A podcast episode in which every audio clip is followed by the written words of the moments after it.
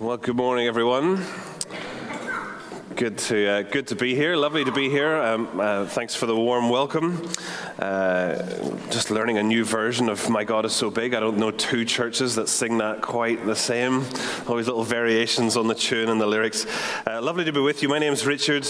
Uh, first time here in Carrickfergus. Greetings to you from Bethany Baptist Church this morning. Don't ask me afterwards why it's called Bethany. It's, it's in Bangor. But there are two other Baptist churches in Bangor, so we couldn't call it Bangor Baptist Church. And Granshaw Road Baptist Church is uh, too much of a mouthful. So they landed on Bethany somehow. Uh, but greetings from, greetings from Bethany. I live over in Bethany now with my uh, wife, Stephanie. Uh, maybe some of you have met through Baptist Women, that sort of thing. Uh, or perhaps at the, the Irish Women's Convention yesterday if you were there. Although you'd be doing well to meet someone specific in a crowd like that if you've seen pictures. It's a big day. Uh, but uh, live over there with my wife Stephanie, two boys, Matthew and Ethan, uh, 14 and 12, and uh, my daughter Isla, who's just in P7 uh, at uh, 10 years old. So um, plenty, plenty to be getting on with at home. we, have a, we have a dog as well who's absolutely barmy. Um, probably find some of his hair on the front seat there. I don't know. Um, sorry about that. Uh, but uh, yeah, no, I was thinking as well. I was thinking, you know, as I pulled up in the car park, having driven around the lough this morning, I actually only live seven and a half miles away, and I wondered if I lived closer to Carrickfergus Baptist than some of you do. If you, if you live further than seven and a half miles away, I'd like to, I'd like to make that connection because I'm just, I don't have a boat, so I did have to come the long way, but um, but uh, got here dry anyway. Uh, saying all that just to kind of warm you up to the sound of my voice and. Um, and uh, let me put it to you as well. It was, it was said to me this morning no one's going to listen to you anyway because the seats are laid out differently. so probably you could say whatever you want and, and no one will notice. Uh, let, me just, let me just call that out and say, just try and compartmentalize that. Just set that aside uh, and let's, let's turn to God's Word. Shall we open up, uh, open up Colossians chapter 1? Colossians chapter 1.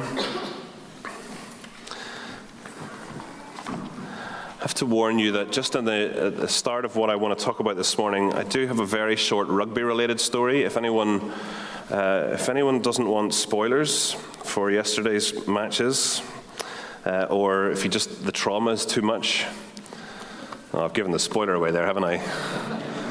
Uh, do you know what? We'll tell the story anyway. It'll be fine. It'll be fine. We're turning to Colossians uh, we're going to we're going to read verses 15 to 23 of chapter 1. And we might summarize the first 14 verses when we, when we, when we come to, the, to this passage. But let's, let's read uh, Colossians chapter 1, verses 15 to 23. Speaking, uh, as you might be able to see, of Christ, Paul teaching of Christ. Uh, he says, he is the image of the invisible God, the firstborn of all creation. For by him all things were created, in heaven and on earth, visible and invisible, whether thrones or dominions or rulers or authorities, all things were created through him and for him. And he is before all things and in him all things hold together. And he is the head of the body, the church. He is the beginning, the firstborn from the dead, that in everything he might be preeminent.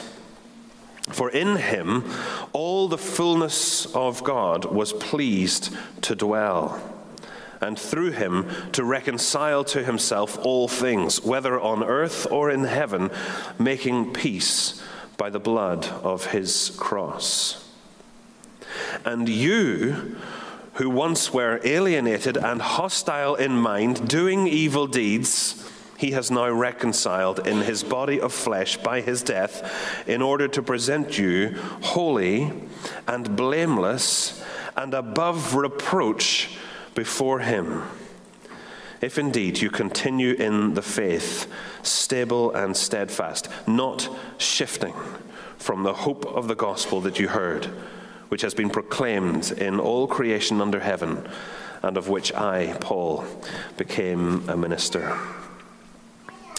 This is God's word. Should we, should we just pray just for a moment? Let's, let's pray. Father, thank you so much for your word. Thank you that it is preserved for us, that it is life to us.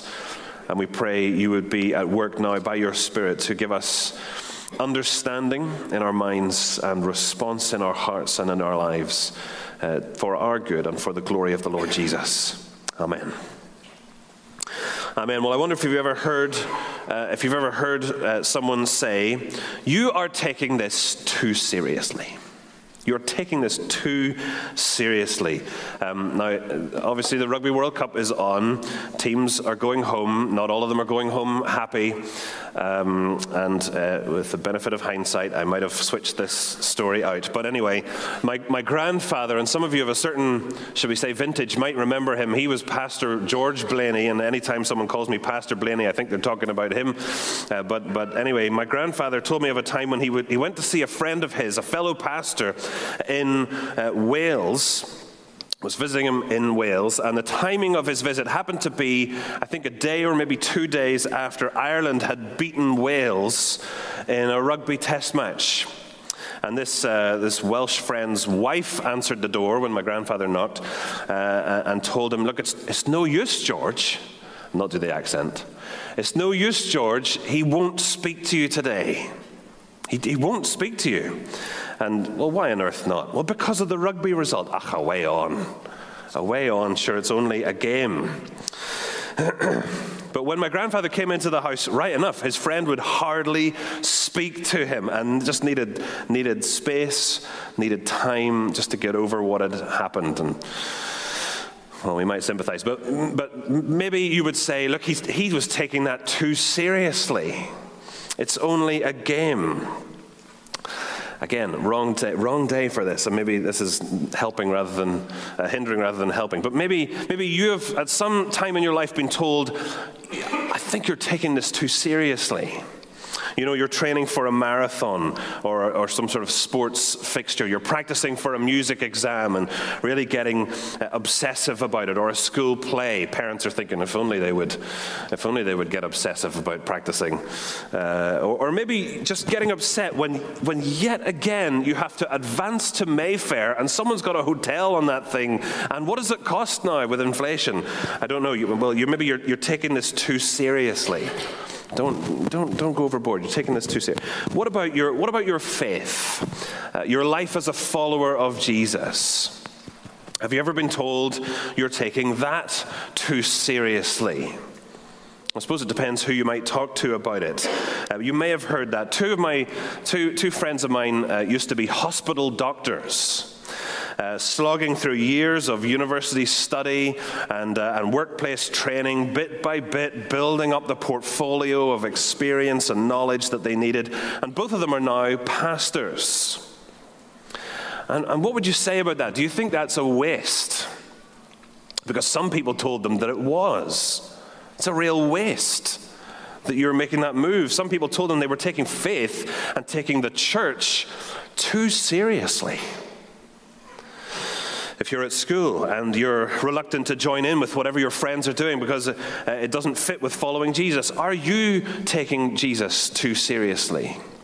If you're at university and you're, you're balancing study with Christian union and, and talking to friends about Jesus, instead of going all out for that first, for that distinction, are you taking Jesus too seriously?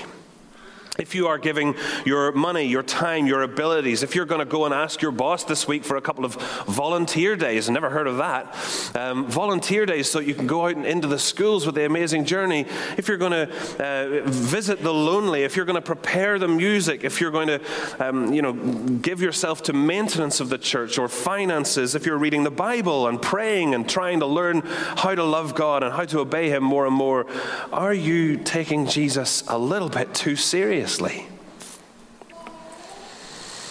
If we pass up or are passed over for opportunities, promotions, just the little luxuries because we're prioritizing our King and His kingdom, are we taking Jesus too seriously?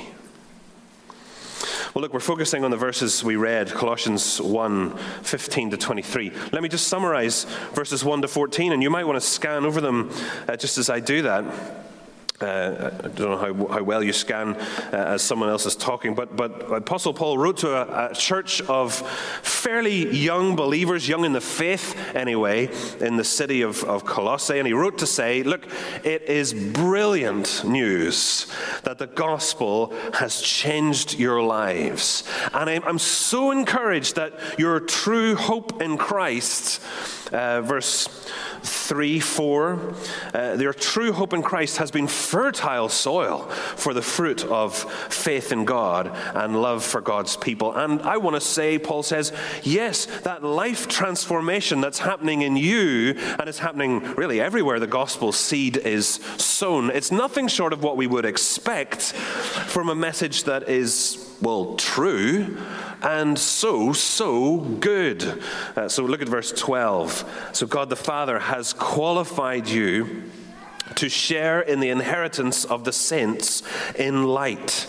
He has delivered us from the domain of darkness and transferred us to the kingdom of His beloved Son, in whom we have redemption, the forgiveness of sins.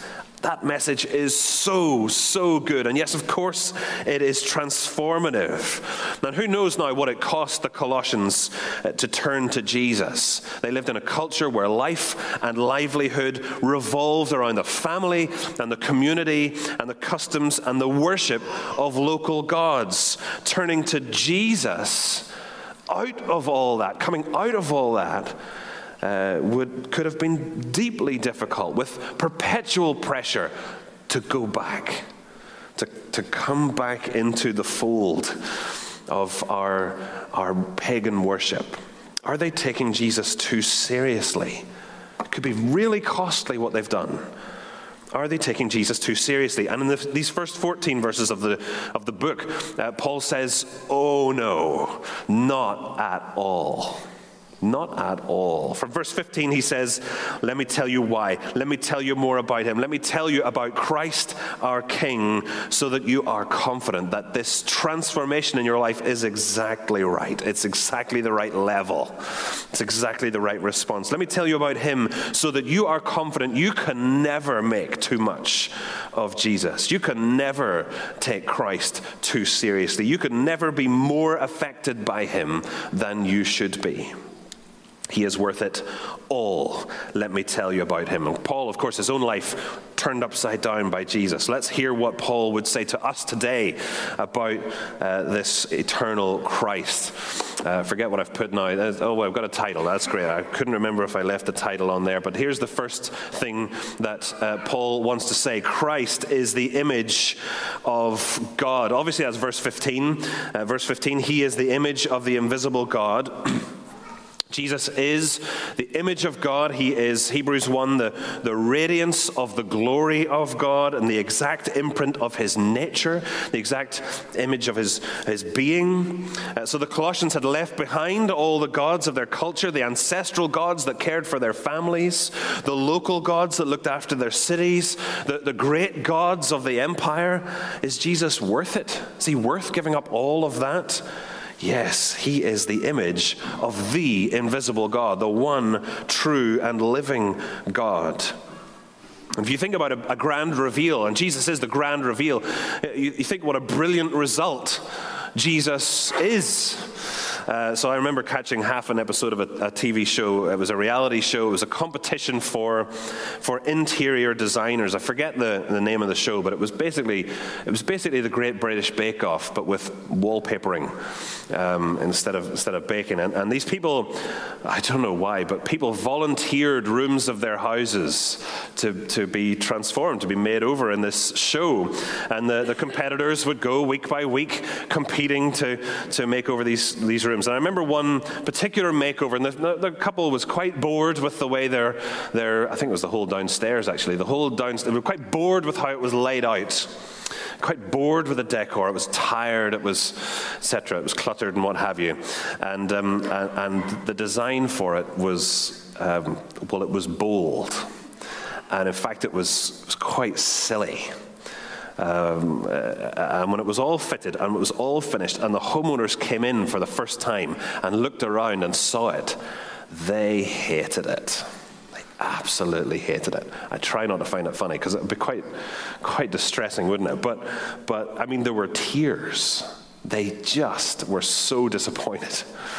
Just wondered what on earth they had done. But the opposite happens when Jesus reveals God to us. See, the devil's lie from Genesis 3 was never that God doesn't exist.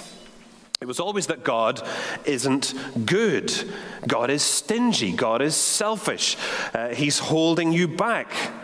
Even today, when someone tells you that they don't believe in God, it's really worth asking what God they don't believe in. What do they imagine that God is like?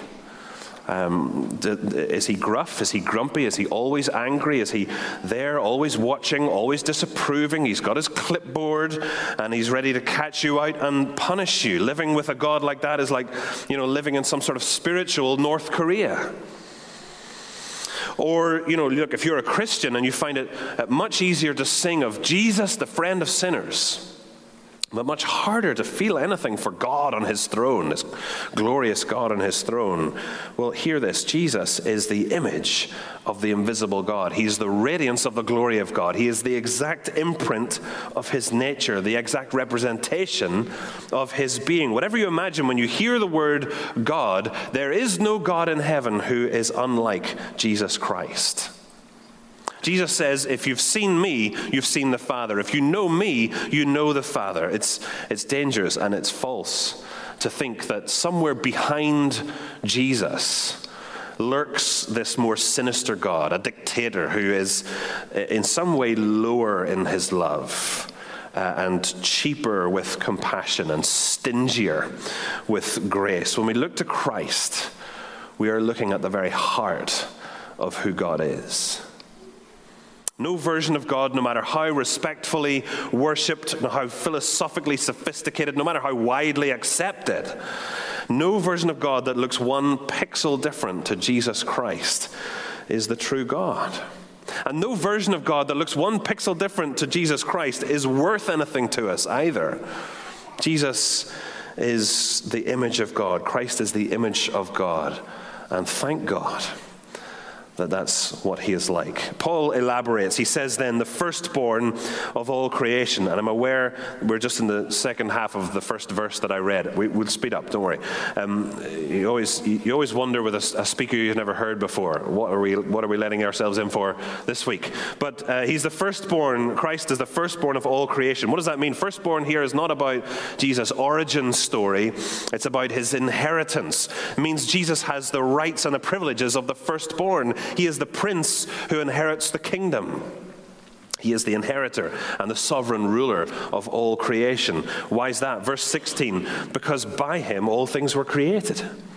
He made it. He is the agent uh, of creation through whom God made all things. And it's all things. It includes a whole bunch of stuff that we wouldn't think of, we don't see every day. Yes, it's the earth, it's also the heavens. Also, Paul says, all the, the beings and powers and authorities in the earth and the heavens. And he names thrones and dominions and rulers and authorities. Some commentators think those are kind of Jewish shorthand for different ranks of angels. I don't know if that's, if that's right or not, but the point is still that Jesus is the source of all creation, all of it. Uh, he's also the goal of all creation. All things were created through him and for him. Verse 17, for his enjoyment, his honor, his glory. He is before all things, and in him all things hold together. Christ continually sustains his whole creation. We think that it's, it's all about physics and chemistry and biology, and it is about those things. Uh, but above and beneath and amongst and beyond it all, is the eternal Son of God, the living Word of God, the creating agent, the firstborn inheritor, uh, the perpetual sustainer, the ultimate ruler, the image of God Himself, Jesus Christ. Are we taking Him too seriously? We're taking our walk with Him too seriously. I, I promise you, Paul promises you, we cannot. Every step we take in faith in Him, every echo uh, of His love that we share with those around us, every pang uh, for future hope, every act of obedience in the present, every minute of service, every tiptoe of humility, every choice for unity, all of it is well spent on Him. He is the reason we exist. He is the goal of our lives. His glory is our highest calling and our deepest joy, whether we yet even know it or not. And so, do you want to know the God of all creation? Do you want to know what He's really like? Do you want to meet Him even today for the first time, perhaps, some of you? Do you want to, to come and know Him? Do you want to be forgiven by Him? Do you want to be welcomed by Him, adopted by Him, restored by Him, even glorified with Him? Do you want to delight Him and be delighted in Him? You need more of Christ and Christ alone. He is the image of God. He's the image of God. He's more than that in this passage. Uh, he's the image of God, and he is the head of his people. Christ is the head of his people. Wouldn't actually be, wouldn't be all that great news for us if Christ was simply our creator. He's good news for us because he's also our redeemer. Uh, our, our rescuer. So, verse 18, he is the head of the body, the church. We reckon Paul's like skipped a lot, although he laid some foundations for this in verses 12 and 13. But suddenly now talking about the church. Well, let's back up. The wider world, of course, wants nothing to do with God. The wider world, uh, and our, in our own lives as well, at a time, we swallowed the lie that God is, is, is Vladimir Yahweh or Kim Jong Jehovah, the cosmic dictator who wants nothing but his own way and his own profit at the expense of all people everywhere. Uh, the Colossians used to think that way, uh, thought that way at first when they heard of him. Uh, we did before, uh, or, or, or, would have if we'd kind of grown up um, uh, outside the hearing of the gospel. Perhaps you became a Christian quite young. We, we, you, you still do think that way about God in some flavor if you don't yet know him. But Christ is not only uh, our glorious creator, but our gracious redeemer. He's not only the Lord, He's the Savior. Uh, he's the creator of all humanity, and here he's the head of a new humanity, the church. Uh, elsewhere called his body. It's a people. No, it's here. It's called his body, the head of the body, uh, a body that people that he leads, that he governs, cares for, sustains, nurtures, feeds. Uh, he cherishes as his own self, his own body. It's a people, the church, who are being saved from the universal choice of death. It's people being saved through his death. He is, verse 18, the firstborn from among the dead. So that's us, the dead, among the dead. Uh, not yet physically, but spiritually. Well, he is the firstborn. Now, here, firstborn uh, still means inheritor, still means ruler, supreme king, but with the added picture now of his resurrection. He is the first and the foremost to have come through death. He was always the Lord but is now confirmed and displayed as the Lord by defeating our enemies of sin and death. That hadn't happened until the first Easter. We'll, we'll think about it shortly as we share bread and wine. And so, verse 18, he is preeminent and supreme, not only in creation, but in recreation. And that brings Paul in this letter back to the gospel. Verse 19 In him, all the fullness of God was pleased to dwell, and through him to reconcile to himself all things, whether on earth or in heaven, making peace by the blood of his cross. In verse 16, creation was by him and through him and for him. In verse 19, salvation is in him and through him and to him.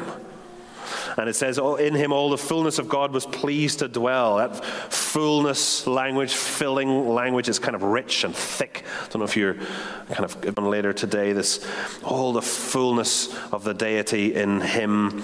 Uh, in, Genesis, in Genesis 1 to 2, speaking of filling and fullness, in Genesis 1 and 2, God wanted his, his image bearers to fill his world to take his image to every corner of creation because creation was to be a cosmic temple, a place where his image was represented and, and, and seen as glorious in every corner.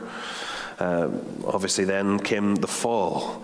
And so, then, in several places in the story, uh, God's presence fills fills uh, the place of worship, not the cosmic temple, but the, the tabernacle, the, the, the, the temple in Jerusalem, the small scale that speaks of what creation was designed to be and speaks of what the new creation will be. On, on the way, where is the place of the permanent filling of God? The fill, filling of God is not permanently in the tabernacle, the temple. Where is it permanently? It's in Christ in whom the fullness of God was pleased to dwell.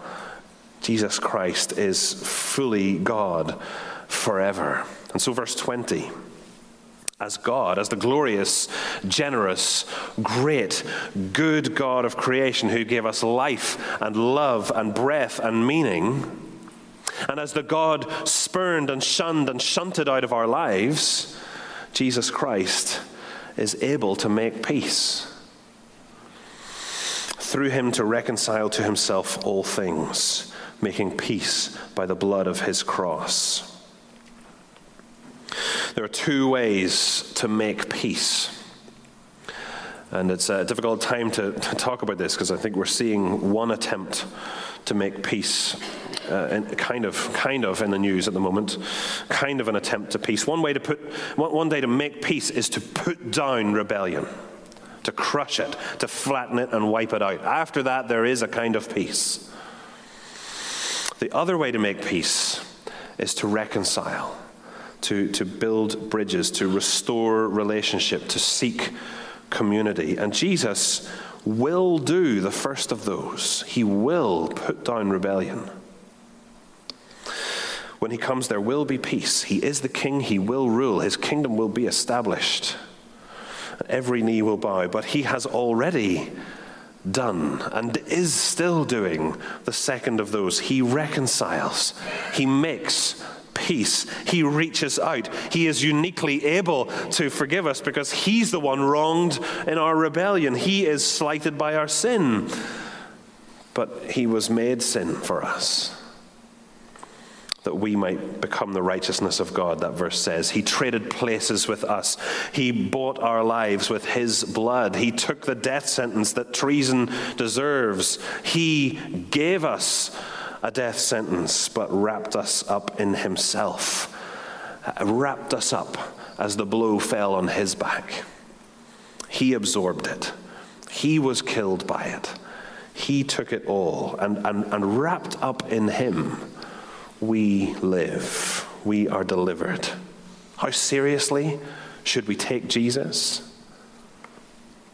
Well, how serious is it to have put ourselves and to keep putting ourselves perhaps squarely up against the God, the giver of life, the inventor and source of all love, the rightful supreme authority of all creation, and the generous giver of every goodness? How serious is that? It's, a, it's not ideal.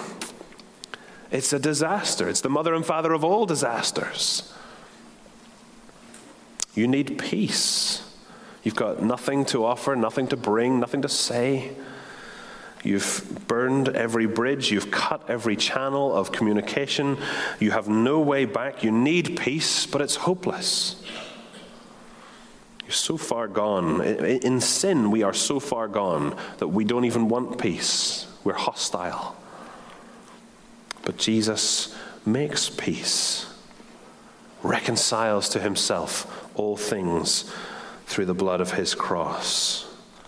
Christ makes peace. He's the head uh, of his new people, the image of God uh, and the head of his people, uh, the creator and the savior. So what are we going to what are we going to do with that? Well, I'm going to repeat our title is what we're going to do. We're going to hope in our peacemaking King. That's where this lands. That's what we need to do as a result of this, what we need to think about as we go out of here today. We need to hope in our peacemaking King. So let's read just verses 21 to 23 again. Uh, 21 to 23.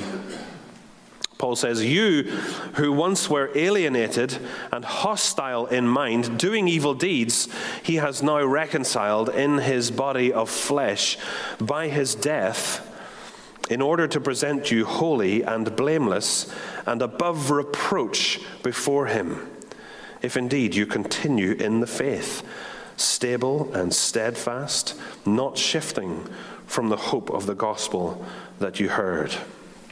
These final verses go something like this, uh, if you want to break them down. We were, He has, we are, if we.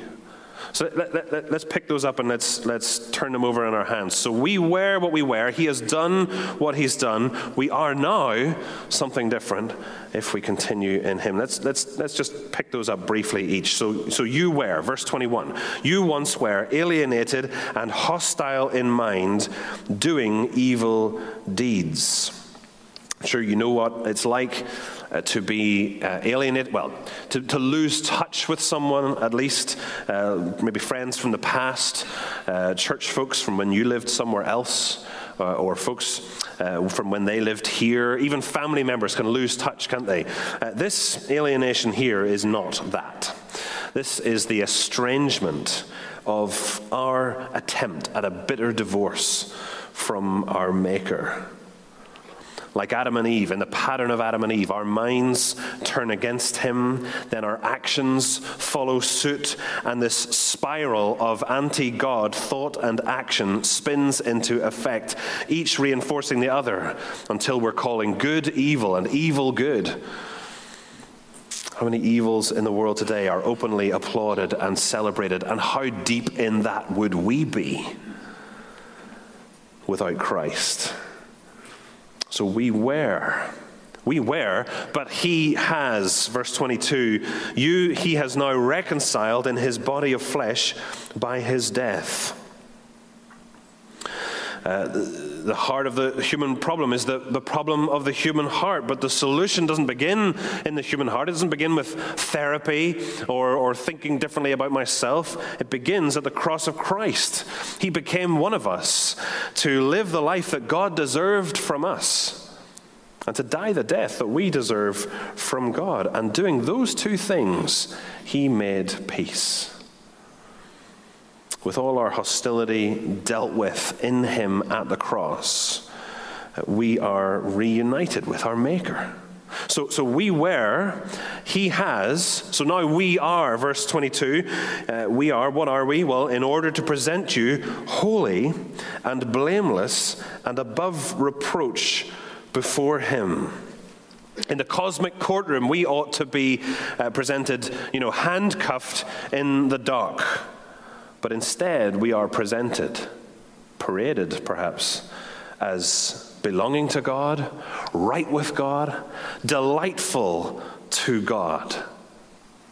And in that courtroom, the devil and his kind are there, and they are furious because they are throwing accusations at us. And I don't know if you ever thought about this, but all of the accusations the devil brings are true. The devil lies to us. But he doesn't need to lie to God. He doesn't need to lie about us. The devil doesn't need ammunition. He doesn't need to make stuff up about me or about you. Every accusation he throws is completely true, 100% accurate, and not one bit of it sticks. We are, we are spiritual Teflon in Christ. Uh, it all stuck to him on the cross. He gathered it all. And now we are set apart for God. We are blameless before him. We are above reproach. So we were, he has, we are, if we, verse 23, if indeed you continue in the faith, stable and steadfast, not shifting from the hope of the gospel that you heard. So, in other words, if we hope in our peacemaking King, just look at the three S's of verse 23. I don't know if you've got, if you're in the ESV or something else, maybe they're not S's for you, but they're S's for me. So if we are stable, so not wobbling because we're standing on Christ, if we are steadfast, not drifting because we're sticking close to Christ. And the last one's negative it's not shifting, not climbing off Christ. Stable, steadfast, not shifting. Be content with the gospel of Christ. It is more than enough. He is more than enough. His work on the cross, done and dusted, is more than enough to take us from what we were to what we are to what we will one day be. Be stable, be steadfast, not shifting. Hope in our peacemaking King. So, look, are you taking Jesus too seriously? I promise you, you are not. You could not. Now, some of us here today may not be followers of Jesus at all. You're not sure if there's a God out there, and from what you at least came in imagining him to be like, you're not sure you want there to be a God out there either. Uh, you know, uh, uh and I have, I have nothing for you but Christ. He is the image of God. He is the exact imprint of his being, his nature. In Jesus, there is goodness and kindness and love that is beyond me to express. Uh, you, need to, you need to engage with him. You need to read of him. Go home this afternoon and look, look up, um, well, any of them, but Luke's gospel. Just read Luke's gospel, a couple of verses of Christmas to get through at the start, but or chapters of Christmas to get through. But once you get into sort of chapter four and you see Jesus interacting with people, his, his love, his, his grace towards the outcast, his inclusion of the outcast, his, uh, his frustration at the elites and the self righteous. Just see him interact with people. This is the, the exact nature of God. This is God in the flesh. Got nothing to suggest to you other than go and look at him. Many of us here today, I, I assume, are followers of Jesus. Some of you, I don't know, and, and, I better say, I better say, no one put me up to anything I'm about to say uh, at all. Uh, but some, some of you could be in a room this size, bored of him, just bored of Jesus. Here we are, Sunday again, comes around fast, uh, thinking about lunch. Uh, might be bored of Jesus. You might be just a little bit more interested in yourself than you are in Him. Uh, you know, maybe you'd rather be out on the bike this morning. You'd rather be cycling to Bangor and back. I don't recommend that, but, but well, I don't know. I don't, maybe there's a path. I don't know. But you take, you take yourself more seriously than you take Jesus. And let me tell you, that's a disaster. You urgently need to see Jesus for who he is. You need to take him more seriously than you take yourself. Otherwise, you'll never, you'll never stick with him through thick and thin. You'll never deny yourself and follow him. You need to see him as beautiful and glorious and worthy. So I don't know, maybe, maybe some people are bored of him. Maybe, maybe some of us are sagging under this burden, this heavy burden of guilt and shame. You think, oh my goodness, if the people sitting next to me knew this about me, they'd be horrified. They'd be horrified if they knew what I'm carrying. You need to see the glorious worth of Christ, to see that his death was more than enough to lift you above reproach. Maybe you're going through the mill of temptation, as we all do. Uh, you need to see that Christ is better than what tempts you. Christ is the true answer to what you deeply desire. And so you need to, to, to not be content in the, in the muddy shallows of temptation, but wade out into Christ. If you're going to follow that desire that you have deep in your heart, you're going to find the answer to that desire in Christ, not in the mud at the shore. You need to wade out past temptations, wade out into the depth of Christ. You might be under all, all manner of pressures. Well, He's the King of creation, old and new. He's the Lord of this world and the Lord of the next. Come what may, He's the King. Trust Him, pray to Him. Look, as we finish, we cannot take him seriously enough. But we can keep hoping in him, and he is enough. We're going to think about him as we uh, will pray, we'll sing, we're going to gather around the table as well to remember him and respond to his word this morning. Why don't we start by praying? Let's bow our heads and pray.